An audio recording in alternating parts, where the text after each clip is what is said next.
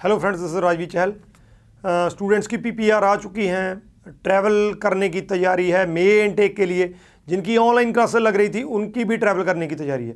सो so, आज इस video में क्योंकि बहुत से स्टूडेंट्स ट्रैवल के बारे में पूछते रहते हैं ये वीडियो स्पेशली मैं ट्रैवल के लिए ही बना रहा हूँ। इसमें ए टू जी मैं आपको बताऊँगा कि ट्रैवल के बारे में कौन कौन सी चीज़ों का आपने ख्याल रखना है। कैसे कैसे आपका जो प्रोसेस को कर सकते हैं।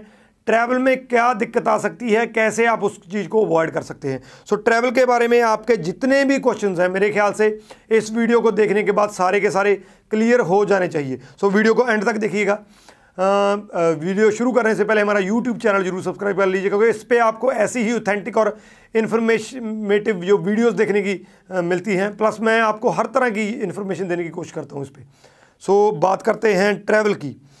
कनाडा में जो ट्रैवल है इस टाइम पे, वो पॉसिबल है, हालाँकि दूसरे जो कंट्रीज़ हैं, वो अभी तक जो ट्रैवल है, बहुत कम हो रहा है, लेकिन ट्रैव कनाडा में ट्रैवल ओपन है। बहुत से स्टूडेंट्स को यही नहीं पता कि कनाडा में इस टाइम पे ट्रैवल कर सकते हैं कि नहीं कर सकते। बिल्कुल कर सकते हैं, लेकिन दो कंडीशन मैं बता देता हूँ। पहली, अगर आप ऑनलाइन क्लास लगा रहे हैं, आपका वीज़ा आ चुका है तो आप ट्रैवल कभी भी कर सकते हैं। मान लीजिए आपने पाँच दिन बाद ट्रैवल करना, दस दिन, कभी भी।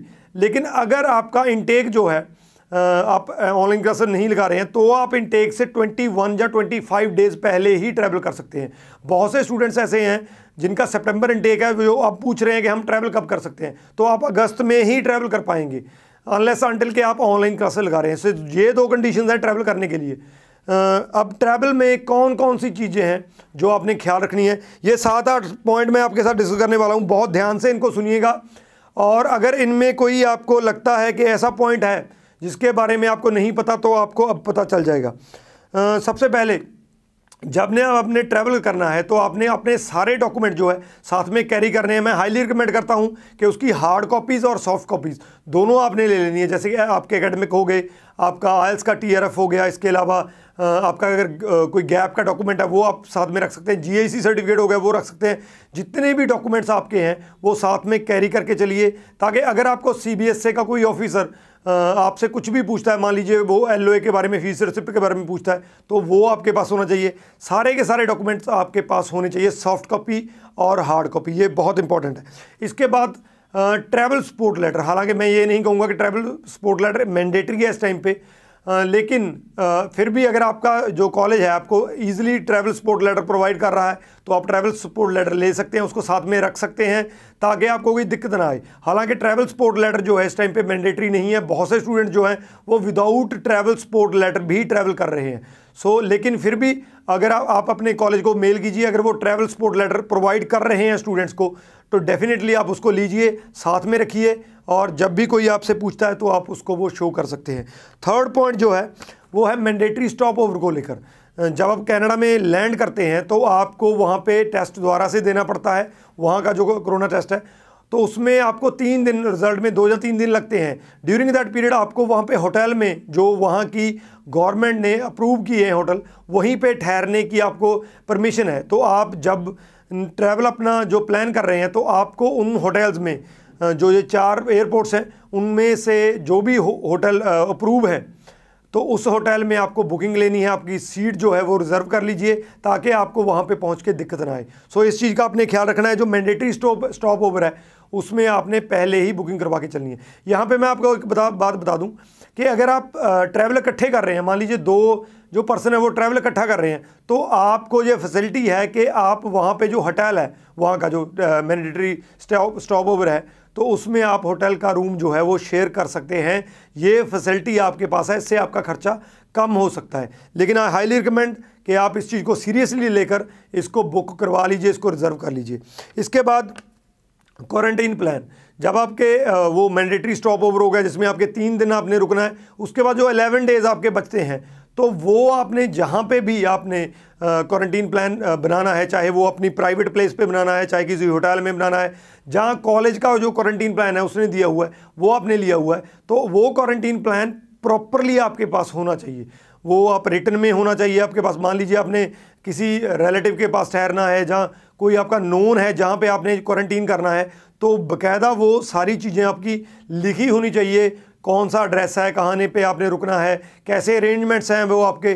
सो ये सारी चीज़ों का आपने ख्याल रखना है। मैं तो यहाँ तक कहूँगा कि अगर आप वहाँ से, वहाँ पे क्वारंटीन प्लान करना है तो वहाँ पे एक मेल मंगवा लीजिए जिनके पास आपने ठहरना, अगर प्राइवेट प्लेस पे ठहरना है तो उनसे मेल मंगवा लीजिए। उस मेल में सारा कुछ होना चाहिए, उनका ड्रेस होना चाहिए, वो ये बताना चाहिए उनको कि जो फैसिलिटीज़ हैं, वो सारी सेपरेट हैं वॉशरूम सेपरेट है रूम सेपरेट है। इसके अलावा जो आपके डेली नीड्स हैं, जो आपकी, वो कौन अरेंज करेगा? वो सारी चीज़ें आप अरेंज कर लें तो आपके लिए बेटर होगा। सो क्वारंटीन प्लान आपके लिए बहुत इंपॉर्टेंट है, आपके पास होना चाहिए रिटर्न में होना चाहिए, ताकि अगर आपको रोका जाता है तो आप उसको एक्सप्लेन कर सकें कि ये मेरा क्वारंटीन प्लान है, यहाँ पे मैं रुकने वाला हूँ, ये मैं यहाँ पे स्पेंड करने वाला हूँ टाइम सो इस चीज़ को नोट कर लीजिए. इसके बाद, जो प्री अराइवल जो एंट्री कोविड टेस्ट है, जो इंडिया से आपने करवा के चलना है, वो आपने 72 आवर्स विद इन आपकी जो फ़्लाइट है जो जिसने डिपार्चर होना है, उसके within seventy two hours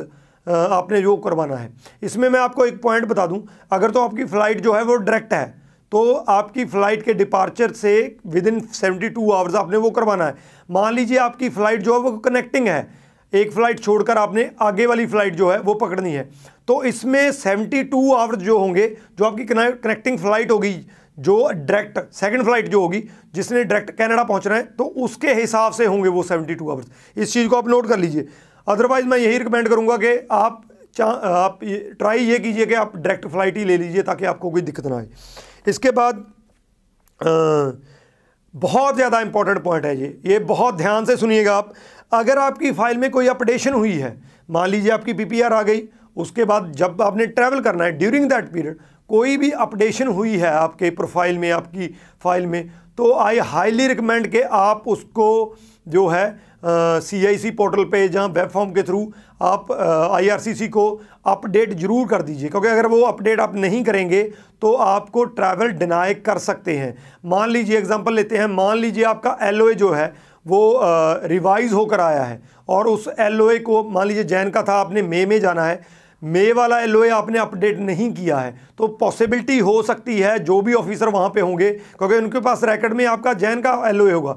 तो ये पॉसिबिलिटी हो सकती है कि वो आपको ट्रैवल ना करने दें वो आपको बोर्डिंग ना करने दें। सो so, इसलिए जो भी अपडेशन आपके केस में होती है तो आपको वो अपडेट करके ही चलनी है वेब फॉर्म के थ्रू इस चीज़ को आप नोट कर लीजिएगा जिसकी भी अपडेशन हुई है वो अपडेट कर दें।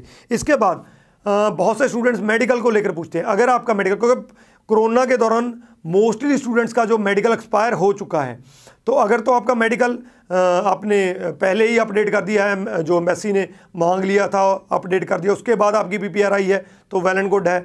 अगर आपका मेडिकल जो है, आपके वीज़ा के बाद जो है, आपका मान लीजिए वीज़ा आ गया, उसके बाद आपने मेडिकल करवाया है तो आपको अपडेट करने की ज़रूरत नहीं है, लेकिन आप जो रिसिप्ट उसकी है, जो ट्रैकिंग है सीट है, जो भी है आपको मिला है तो वो आपको कैरी करना है साथ में, ताकि अगर आपको कोई भी वहाँ पे पूछता है तो वो सारी चीज़ें आप उनको शो कर सकते हैं कि जो मेरा पुराना मेडिकल है, वो एक्सपायर हो चुका है, लेकिन मैंने नया मेडिकल करवा लिया है, ये उसका प्रूफ है। सो इस चीज़ को ध्यान में रखना है, आपने साथ में उसको कैरी करना है, ये बहुत इंपॉर्टेंट है।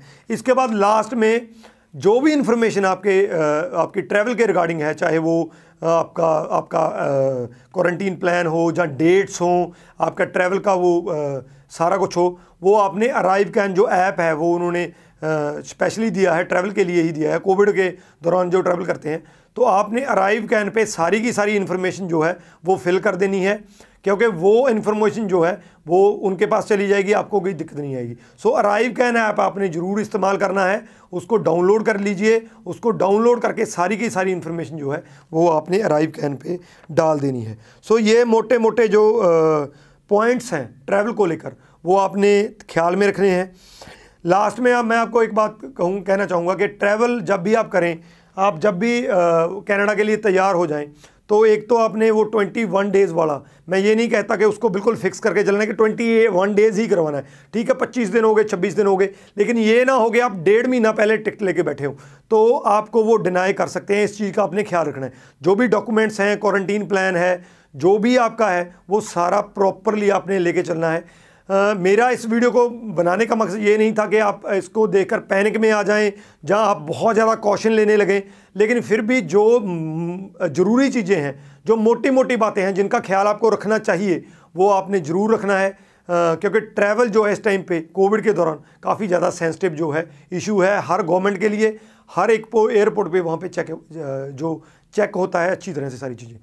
सो ये था ट्रैवल को लेकर वीडियो अगर फिर भी कोई पॉइंट मुझसे छूट गया हो आपका कोई क्वेश्चन हो वीडियो के रिगार्डिंग तो नीचे छो, छोड़ दीजिए मैं उसका आंसर दे दूँगा.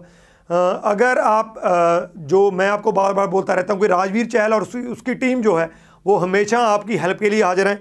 आपको ईमेल आईडी दी हुई है help at the rate Rajveer Chahal dot com इस पर हमें कोई भी आप डॉक्यूमेंट वो सेंड कर सकते हैं, पूछ सकते हैं। इसके अलावा नंबर दिए गए हैं। अगर कोई भी हेल्प चाहते हैं तो हमें कॉन्टैक्ट कर सकते हैं। Rajveer Chahal thank you thank you so much